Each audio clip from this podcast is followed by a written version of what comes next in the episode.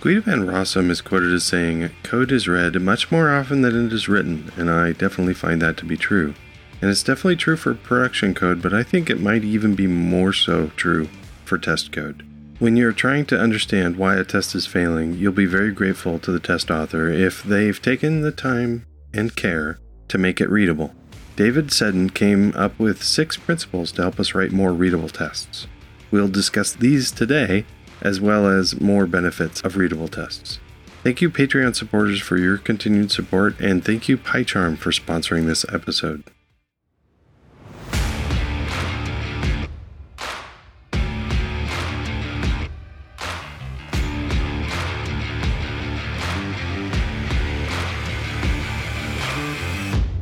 Welcome to Test and Code, Python testing for software engineers. I am excited today on Test and Code to have David Seddon on, and we're going to talk about readable tests, but let's uh, find out who you are first. So, David, who are you? Hi, Brian. Well, um, so I'm a Django developer. I've been working pretty much exclusively with Django for maybe 10 years, and the sites that I tend to work on are quite sort of business logic heavy. So I currently work in the energy sector.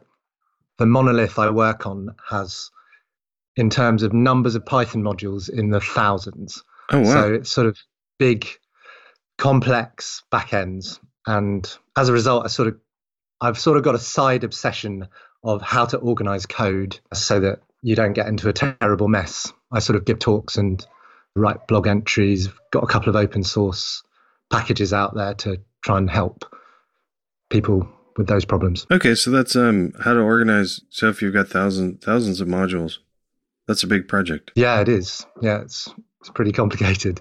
That's all under a it's a, a Django project. That's a Django project. Yeah. Okay, so that would be interesting in and of itself. how to organize it. well, have me back again. Yeah, we'll tell you to, about that. Have to have you back again. Yeah, that's good. So, how do we get from there to readable tests? Do you lot of, do a lot of testing on this? Yeah, I mean, I think that testing and test-driven development's a really big part of um, code design, and I guess this the idea of what I want to talk about today is about test readability, and this is just sort of a side thing that I've noticed that I haven't really heard many people point out. And I gave a talk on it at PyCon UK uh, last year. And people seem to be saying, yeah, that chimes with our experience. So essentially, it's the idea that there's that when you go to the production code, it can be quite good quality, but you head on over to the tests and your heart sinks a bit because it's all a bit difficult to read and understand, and you don't really want to go there. You're certainly not going to go to the tests to find out how your software works. And yeah, I think that's a shame. And so um, I've sort of come up with a few principles to help talk about how we can make our tests more readable. Oh, cool. I like lists. Should we go through these principles and how they help? Yeah, I guess so. I mean, it's it's a bit of a grab bag, really, but you know, it's good to throw things into a list, even if they don't really fit into a list. sure. well, before we get into it, I just want to, I, I guess, say that I do agree with you. It's a shame hmm. that tests are. I don't really buy the uh, notion that some people say the benefits of tests and testing with development is that your tests become living documentation. Mm. That would be sad if that was your only living documentation because there's a lot of stuff you want to do with tests that are possibly not the best way to learn how to use a piece of software. But if we can make tests more like documentation for how to use the API, that's a cool thing. Mm, yeah, I totally agree. I think there's kind of three main benefits to tests being readable. Because obviously, tests bring you other things, even if they're not readable, like, you yeah. know, tells you if there's been a, a regression or something. But I think that you can sort of think of it as the sort of life cycle of development. So the first thing that they bring is when you're trying to kind of understand what to build in the first place. So I don't know if you've ever been in a situation where someone's sort of said, okay, we've got this feature, but it hasn't really been that clear when it gets down to it what you're meant to be building. Sort of a bit vaguely specified, I guess. Yeah. I mean, that's something I, I would say is the case for almost every feature I build. There's a sort of discovery process where you're like, yeah, we're trying to solve this problem. Maybe this is the solution, but you haven't kind of worked out all the the details of exactly what the solution is. So something that I've found works quite well is to write a test first that clarifies exactly what you're trying to achieve and then even review that before you go into implementing it because you might have misunderstood what you're trying to build. So, does that make sense as a sort of first reason? It kind of clarifies the scope. Yeah, definitely. Yeah, you can uh, bring in multiple team members to try to understand to make sure that you're really looking at the right scope as well. Exactly, exactly. I think like once you sort of drill down into scope, like it can open new questions, and you can think, well, do we need to do it like this? You know. Yeah, so that's the first reason. I think also, as you say, there's the living documentation side of things. Like, if tests are something that you can go to that actually explain how things work, that's really, really helpful. And um, some of the tests that I've written, I do go to and look at to remind me, like in a year's time, whatever. And I really appreciate those tests because I, I can rely on them actually being a real reflection of reality rather than some sort of outdated docstring or something. Yeah. And then the third reason is that they help you change your code. If you've got a nice readable test, then you can go to it and you can make the little tweak that embodies the change to the feature or the change in behavior. And it's really obvious what you're doing if that test is if that test's well factored, then it's easier to edit and change in a meaningful way. Yeah, and if you're changing behavior, hopefully you don't have to change tons of tests. Exactly. Yeah. Yeah. yeah agreed. Yeah, I was just thinking one of the re- times when I use use tests to help me understand the code and to understand the behavior and the intent is often with uh, things like um, like an open source project, and uh, a lot of open source projects require the tests to be part of a pull request. Mm. Looking at how somebody added tests to to a change can tell you a lot about which corner cases they've already thought about and stuff like that. Yeah, absolutely. Yeah, no, that's an interesting one. I've, I've not really done that, but I think you're right. Thank you, PyCharm, for sponsoring this episode. PyCharm 2020.1 is out, and oh, what a treat. Git integration was already amazing, but now it's even better. You can do interactive rebasing. That's cool. You can choose to have the commit window appear as a tool window next to your code instead of a pop up. I really like that. Branch searching is now easier, and you can even install Git right from PyCharm. Heck, you can now even install Python right from PyCharm. There's improvements to the virtual environment support and improved support for adding packages to requirements.txt files if you use those those. There's even a new Charm command line tool that opens a light edit version quick edit jobs that don't require all the bells and whistles. You can split the terminal window now to see the output of two commands at once. You can configure the status bar. There's improved database support with SQL script run configurations. They've even improved the font with the JetBrains mono typeface. Now that's attention to detail. You got to check this out. And you may as well start with the pro version. It's free for 4 months only if you go to testandcode.com slash PyCharm. Save time, use PyCharm. So if those are the reasons, like these are the, here comes the list. So it's six principles. I think probably rather than rattling them off, we could just talk through them one by one. Yeah, sounds good. Yeah. So the first principle, I feel like this one is preaching to the converted probably for people that listen to this podcast. It's profit from the work of others. So this is really just about using third party tools. And the, the classic example is PyTest, which sometimes I've had colleagues who weren't familiar with PyTest sort of asked me, why do we use PyTest? What actually is it? And I, my best answer is, apart from many other things, like its biggest value add is that it removes loads of the boilerplate and it allows you to write more readable code. I, I get the impression from listening to other episodes that PyTest is, you know, something that everyone likes and uses. So maybe I don't need to talk much more about that. yeah, but I like the, be- the, the the benefit of PyTest allowing more readable tests. Um, there's definitely people that would argue. I would not argue against that, but uh, I guess the only downside is um, you have to make sure that you people on the team know where to find the fixtures if you're using yeah using fixtures. I would totally agree, and actually, this is a matter of opinion, but I find fixtures I'm not sure about fixtures. Like, I don't like the way in which you can't tell where these things have come from. Uh, I'd rather import it personally, but there are some amazing things about fixtures. But I mean, I guess what I'm talking about is more like the being able to do natural assertions rather than having to do self assert equals and things like that. I think that's where where it really shines in terms of readability. Yeah, definitely. Agreed. And a couple of other ones, web test. I don't know if you've featured this on the podcast before, but it's a really nice. I don't think so. Oh, it's it's great. It's like a it's a Python API around interacting with web applications, and it's it's just got a lovely, simple API. Like for example, you make an HTTP request and you get the response object, and then if there's a form in that response object, then you can just do response.form. And then you can fill out the form as if it was a dictionary and then just do response.form.submit. There's just lots of lovely stuff like that in web tests. Nice. So that's worth a look. And Factory Boy is another great one for creating state, I think. So that's the first principle. Just use stuff that other people have done, profit from the work of others. Yeah. So web te- did slight divergence. It looks like web test was part of uh, the Pylons project. But I assume since you're bringing it up that you can use it for really just anything. There's Django Web Test, which is a, uh, I think it's a plugin to Web Test somehow. So that's specifically okay. the flavor we use. Okay. Oh yeah, um, see that too. Neat. Yeah. All right. so that's principle one. Principle two is um, put naming to work. So we know that naming is really important in code factoring.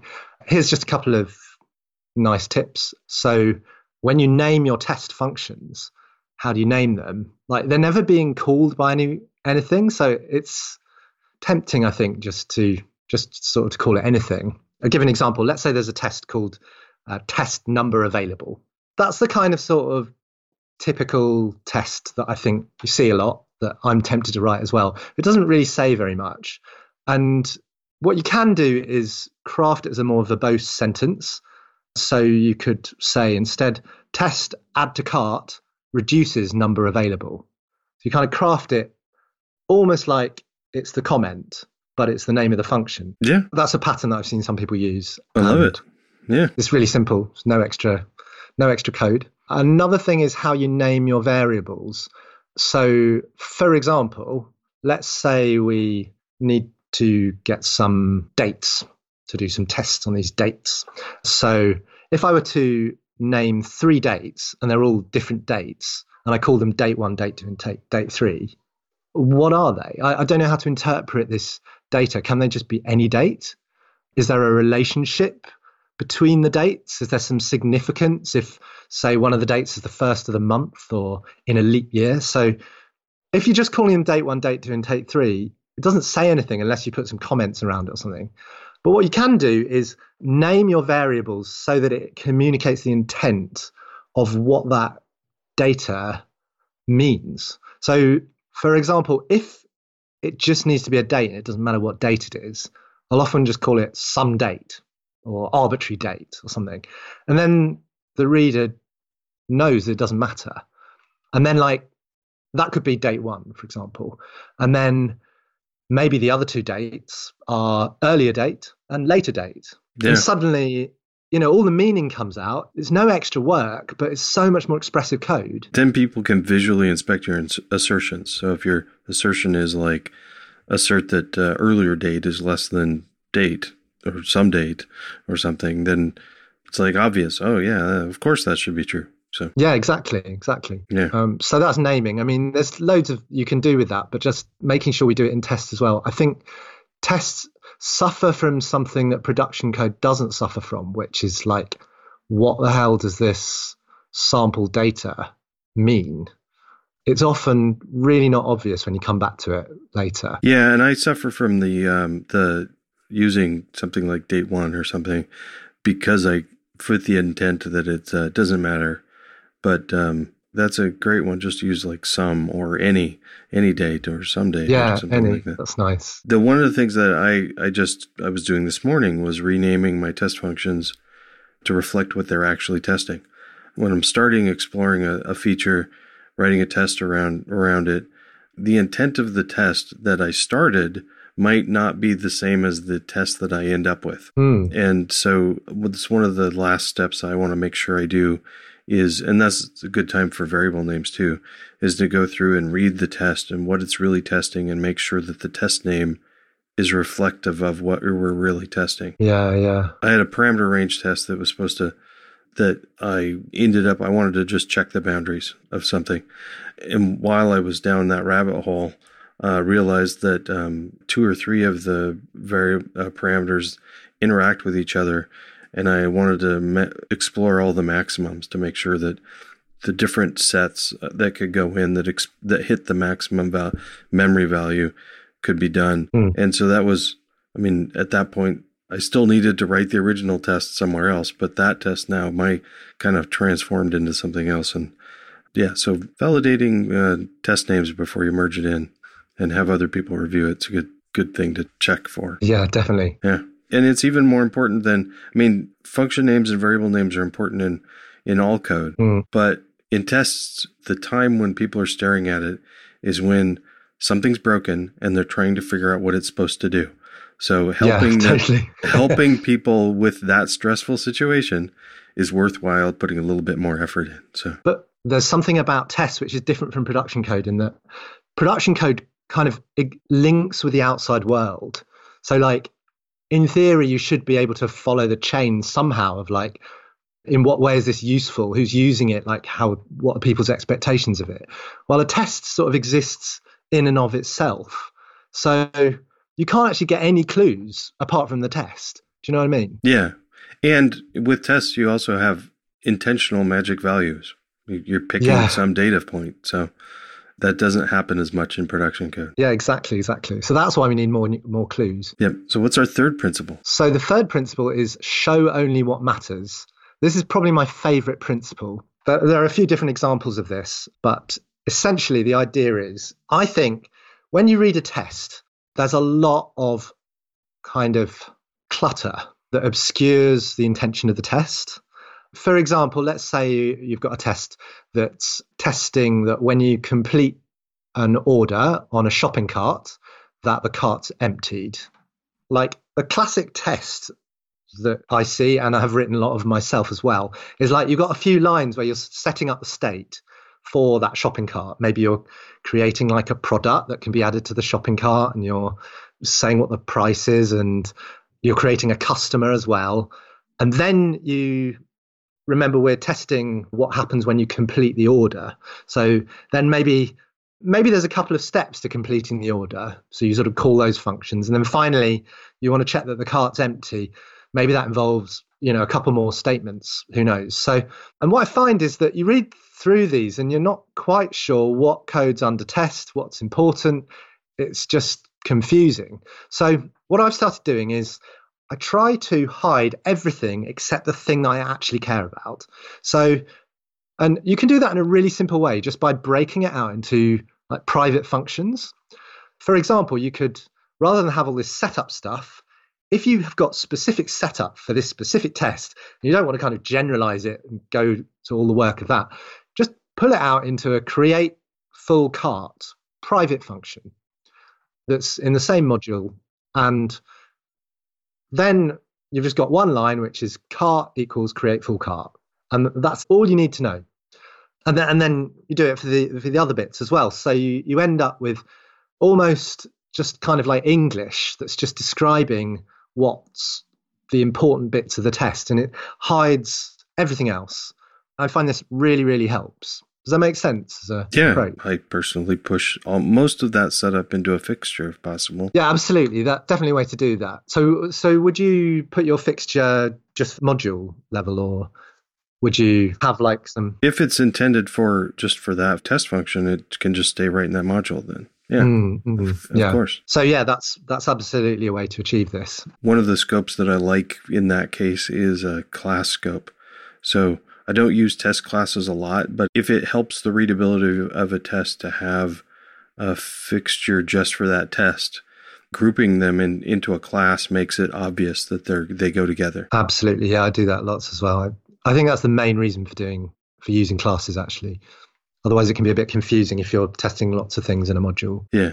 in the thing that you're testing, also, I don't know if I'm jumping ahead or not, but making sure that there's not too many asserts that are asserting on things that don't matter to what you're. Absolutely, yeah. Can I just say one other thing about yeah. showing you what matters? So I think it's important to realize, like, to not go too far. So it's kind of like a balance. So I'll give an example. Let's say um, a similar sort of e commerce example, but let's say we've got a test which creates a full cart and then it applies a voucher to the cart and then it asserts that the total of the cart is £11.63.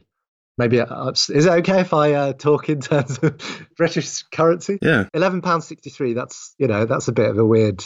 Where did that number come from? Yeah, and this is an example of where you're hiding too much. Like if you've got a test which is trying to test about discounts applying the right percentages, say, then what you want to do is make sure that what you could do is you could pull up in your fixture or private function, whatever, the ability to specify what the total amount of the cart is as a an argument, and also what the discount percentage of the voucher is. So then in your test, you've hidden all the other other setup stuff, but you keep the stuff that's relevant to the assertion you're making at the top level. So then you can see, oh, these are the two numbers which go towards making the number that I'm asserting on. Yeah. Does that make sense? Yeah, definitely. If you want to go even further, then with math stuff, I quite like to show my workings so that you really know. You could sit there with a calculator and go, okay, that's that number, that's that number, that times that, okay, and then that gives me the unrounded number. Then this is the moment where rounding happens, and that's why I get that final number. I always try and show my working when doing mathematical tests. That's good. Definitely. And no tricks either. It should be just be, yeah, exactly the same same basic math you could do with a calculator. Mm-hmm. Out of interest, I haven't really decided on this one, but do you ever see tests where they like do the maths in the assertion? So it's like assert input times output equals expected result. Oh yeah, and I'm on the fence as to whether that's a good thing or not. Yeah, me too. well, let's stay on the fence. However, I do like um, that's a place where being very verbose I think is fine and being able to like name the variables of each individual math component so that when I can turn on show locals with the assertion if there's a failure and I can see actually all the steps with all the values, the intermediate values one way to easily check that if things are going wrong. If the test fails, some part of this went wrong. And if there's a bunch of math in there, you have to go through and figure out which part it is anyway. So, kind of pre doing that work is sometimes helpful. Yeah, absolutely. Yeah, no, that makes sense. I think you moved on to making assertions about. You're asking about assertions of complex data? You were saying um, show what matters, but I guess I was going to assert on only what matters. Yeah, so I think you're absolutely right. A problem that I've run into as a Django developer, like a lot of your tests, you have quite complex objects. So I'll assume that people don't know Django really. So a Django model is kind of a it's an object that maps onto a table in a database and you might have foreign keys between the tables and the database which will be in the python object will be, you know, like attributes on the Python object. So you can end up with all these kind of dot separated lookups on a Python model. And you want to check that some of the attributes on some of the things in this object graph have certain values. And I find that what happens is that you end up making loads and loads of different assertions about this. So you're like, let's say you've got an as an example, let's say you've got an order which has lines, multiple lines on the order, and then each line might point to a product, say. You might end up making seven, eight different assertions where you like check the order total, you check the total of each line, check the number of lines on the order, you checked check that the product on each line is the same as the, the expected product. I find that stuff quite difficult to read. Uh, and also, you only you only know about the assertion that fails, but really you're making a single assertion about data. Do yeah. you know what I mean? Yep. So one technique that I found really helps with readability of this is that you come up with a, a value object. So when I say a value object, I mean something that if all its values are the same, then it is the same. So, for example, a date is a value object. If the month and the year and the day are the same, then it's the same date. And what you do is you make some value objects like this, or you design a value object that's like a simplified version of your more complex production data, and you transform your production data into the simplified value object. And then you compare that transformed object with a value object that you just instantiate in the test class. So it, it's a bit difficult to explain, but you end up having instead of comparing like 15 different properties, you can compare two value objects that each have 15 properties. Exactly, yeah. And then the assertion for equality will show you, hopefully, show you exactly all of the differences, not just the first one that's different. Exactly, yeah. If it's different, then you can you can go into the debugger or whatever, and then you can navigate just the data that you're interested in on the value object instead of having to like do some database lookups or whatever it is in, in your complex object graph. And actually, this sounds complicated, but it's actually really easy to do in, in Python because you've got data classes. Yeah. So all you do is you knock together a few data classes for that test and then transform them and it makes the test so much more readable. Yeah, I love data classes for this because you you can also even if your data if you just slurp in all the data for something, then you can explicitly state which ones are not part of the equality operation. Yeah, exactly. Yeah. That's handy.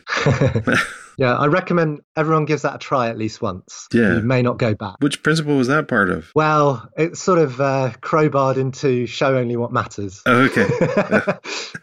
uh, but it is the last one of those. So um, we're on to principle four now, okay. which is don't repeat yourself. The most controversial of the principles. I don't know what your reaction is to hearing me say that you shouldn't repeat yourself in tests. It's a different rule than in production code. I'll just say that. yeah, well, I, yeah, I'm interested to know what you think. I mean, um, I've heard it, a lot of people say to me, if I'm pairing with someone on a test, say, I might point out this is very repetitive code. Can we kind of refactor this so it's drier? People often say to me, well, I don't think you should do that in tests. And I think each test should spell things out individually.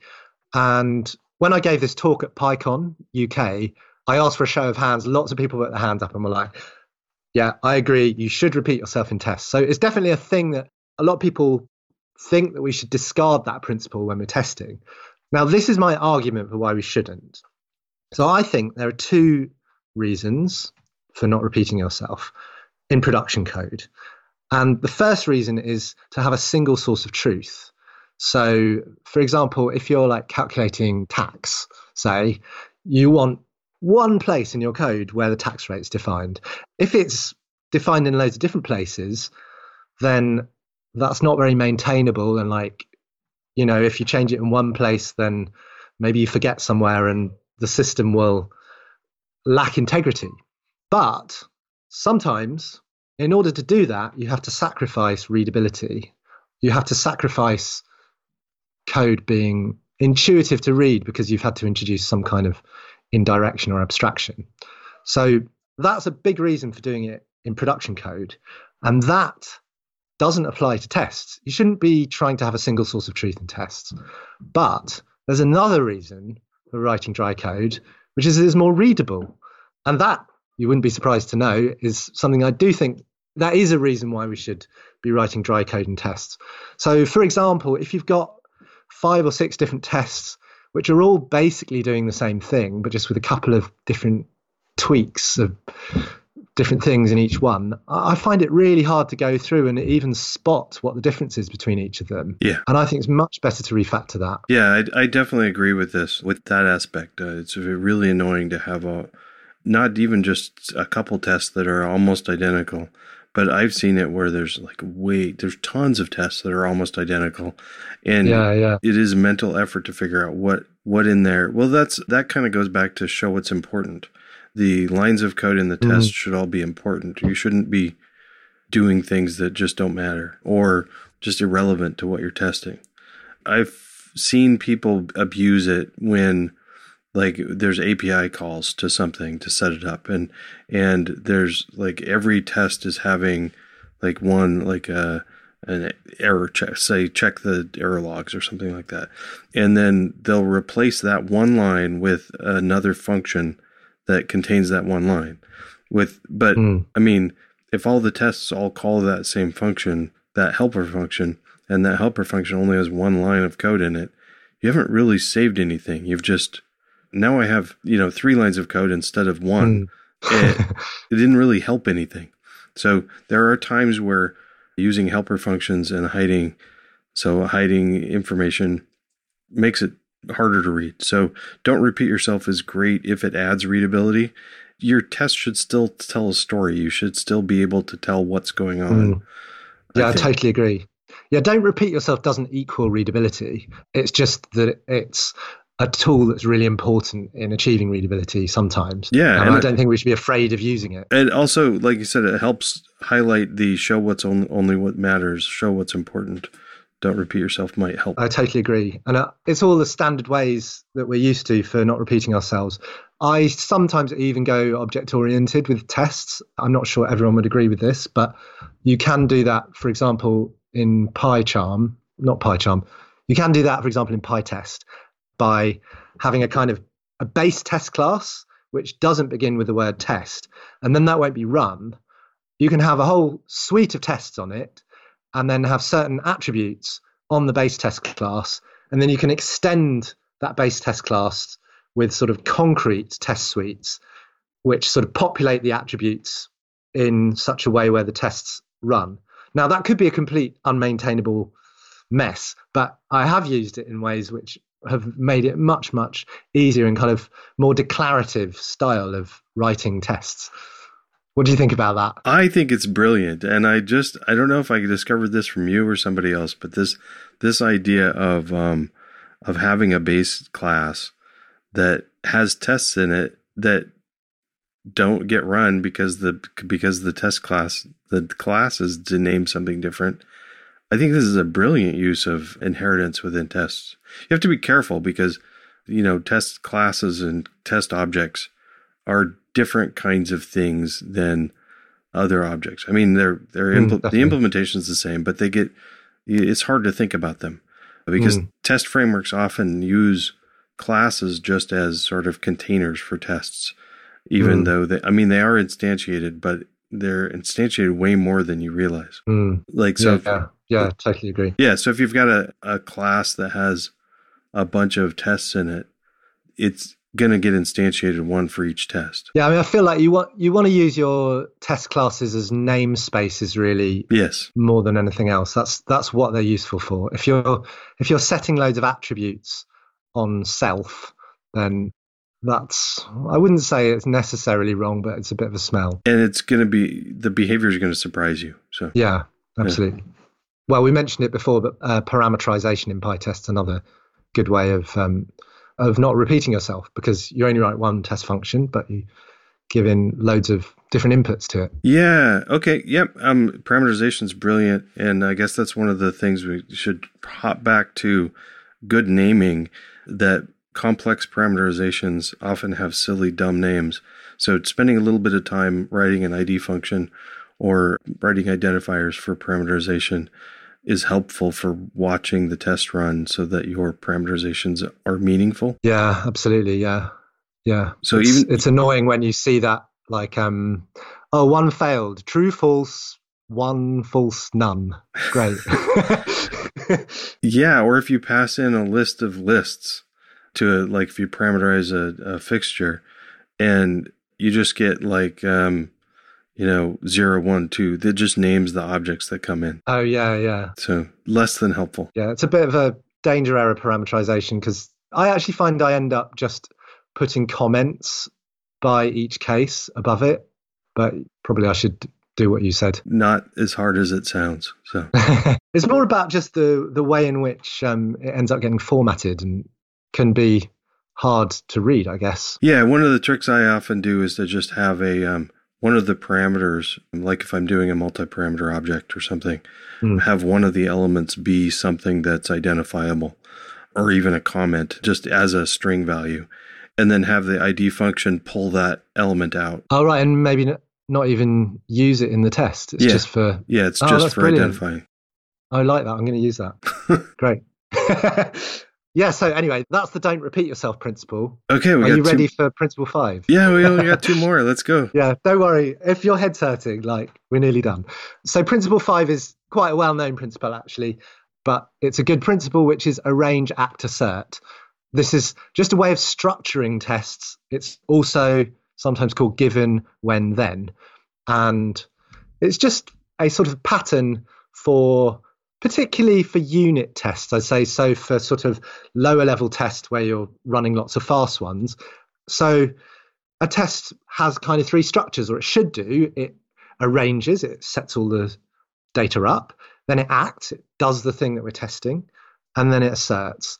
And a really, really simple way of making your tests easier to read, first of all, conform to that structure, but also just put like a blank line between the three different sections.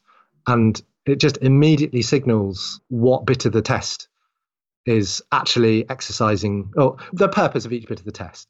It's just a really easy thing to do. Yeah, I even sometimes either stick arrange, act, assert, or given when then as comment words. Yeah, I've seen that done. Yeah. It can be annoying if it's a small test, but for a larger test, it does. Mm. It's worth it to me to to split that up to say, yeah, this is the part that I'm intending to to be testing, so that if an assertion happens in the arrange part, it tells you different information. Yeah, Partly means that the test name isn't going to tell you much about why it's failing. Of course, with some tests, you might want to diverge from that principle a bit. Like if it's a sort of bigger end to end test that uses a database or something, you might, and, and is quite expensive, you might more want to think of it as telling a story or going on a journey through the data. So maybe you'd have an arranged stage and then then you act, then you assert, then you act, then you assert. I think that's okay for a certain kind of test, but still it's good to signal that's what's going on. Yeah. Even at higher level tests, it's fun to try to figure out how, if it's not natural to put it in this state, how could I? There's been many times where the real answer is to split the test up into multiple tests. So if I've got Mhm. like really five different things that I'm checking, or even three things that I'm really checking, maybe I can push the arrange part into a fixture to get run at a module level or a class level, and then have the tests be just different tests that test different things. So do the complicated, expensive work, and then arrange assert, range assert, or the Mhm. act assert, act assert, move those into their own tests because I'm really testing different aspects. Sometimes it's more work than it's worth. Sometimes the entire having the nice story, but having most of your tests be these story type tests that have a bunch of act and asserts in them is a smell and Mm. is something that you should try to not have all of your tests be like that. Absolutely. Yeah. I mean, I feel like I increasingly think about tests in terms of like signal and you know people talk about fast tests slow tests. I actually find it more relevant for me anyway is what kind of a signal do i want to get f- from the test? Do i want something really detailed that says this is your bug or do i want something that gives me a lot more confidence about the the sort Yeah. of wider functioning of the system? I've heard people refer to them as high gear low gear tests. I, I think that's really nice. So like are you like climbing a hill in first gear in your car or are you driving down the motorway really fast not very much control. Maybe if the test fails you won't get very much information. And i think the way to think about it is if there's some failures in your test suite you should always be going to the unit tests first because they'll give you better information. And that's how you should think about unit tests as like they tell you important stuff yeah. but they're a bit less reliable Yeah, I like the high gear, low gear thing. And also, uh, if you are in a hurry, you can do the high gear type tests for most of your system and do the low gear stuff for the problematic stuff. absolutely yeah You'll find out where the problems are. If you're if you're having to debug a test a lot, maybe split it up. So Mm, I totally agree with that. And Yeah. of course, also high gear tests allow you to refactor better, usually, because they're more distant from the implementation. And Yeah. so it speeds up that as well. So, yeah, that's a, a range act assert one. the final principle is a very simple principle, which is aim high. So I guess main argument is that we tend to treat tests like a second class citizen. And my first tip is simply treat tests like a first class citizen. It's just an attitude change, no more than that. So, for example, I think how do we make code good? How do we improve the readability of code? We do thorough peer review. Now, are we doing as thorough peer review on our test code as our production code? I don't think so. I mean, I speak personally, like I find it harder to review tests than I do to review the code that's running on production. I, you know, I have to force myself sometimes to like really give it attention and to say, well, why don't we? Maybe we should change the test like this. So people are a bit like, but this is the test. Well, who cares? And also uh, refactoring tests, going back to tests later and and changing the way they're organized is another way to improve their readability. But it's not something we're maybe in the habit of doing. Yeah, I try to tell people on my team to review tests, actually code also, but review tests as if you were everybody else is on vacation, you're the only one working, and the CI system shows a failure in this test, and you need to figure out what's wrong. Ah, nice. Yeah. That's really what we want. I want a test failure for anybody on the team to be able to jump in and and maybe you do have to do some maybe you have to re, i think it's fine if if you have to rerun the tests or look at the local variables or debug mm. it a little bit but it shouldn't be that hard to figure out what's wrong from a test failure so yeah i like that i really like that yeah there's another way you can sort of hack yourself basically i think reviewing tests first is a good idea and i don't know if you've noticed but on a pull request in github tests are usually down the bottom I mean, I, this might be just because they're in alphabetical order or something, but they've always been down the bottom in the, the projects I've worked on. And uh, I think so. I end up reading them at the end. And I think that reading them at the beginning, like scrolling down to the bottom and looking for the tests first, is a good way to get yourself to engage with whether or not a test actually explains what's going on. And then you go and you look at the implementation. I think that we have a good reason here to petition really the world that T should be the first letter of the alphabet. definitely, definitely. there is actually a hack you can do, which is I'm a real fan of breaking up pull requests into smaller, really small commits, and then encouraging people who are reviewing my code to work their way down the commit list rather than just look at all the changes in a pull request. So what you can do is you can start your pull request with the tests. Failing tests, mark them as X fail using PyTest mark X fail. And then you're like, okay, this is the first thing you need to look at. It's just the test. Huh? Maybe you can stub out the functions, but you leave the functions empty. And then people are actually encouraged to think about, right, does this scope out what you're trying to achieve? So it kind of becomes the sort of introduction to the pull request. And then you can build up the implementation, and eventually that final implementation slots in and the reviewer can also see the X fail got removed. Great, the test pass, job done. Nice.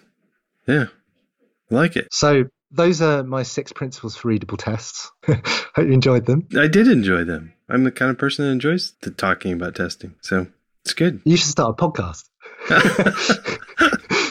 yeah, uh, and I could have on people that that also think about tests a lot, like you. That would be a good idea. Yeah. Definitely. No.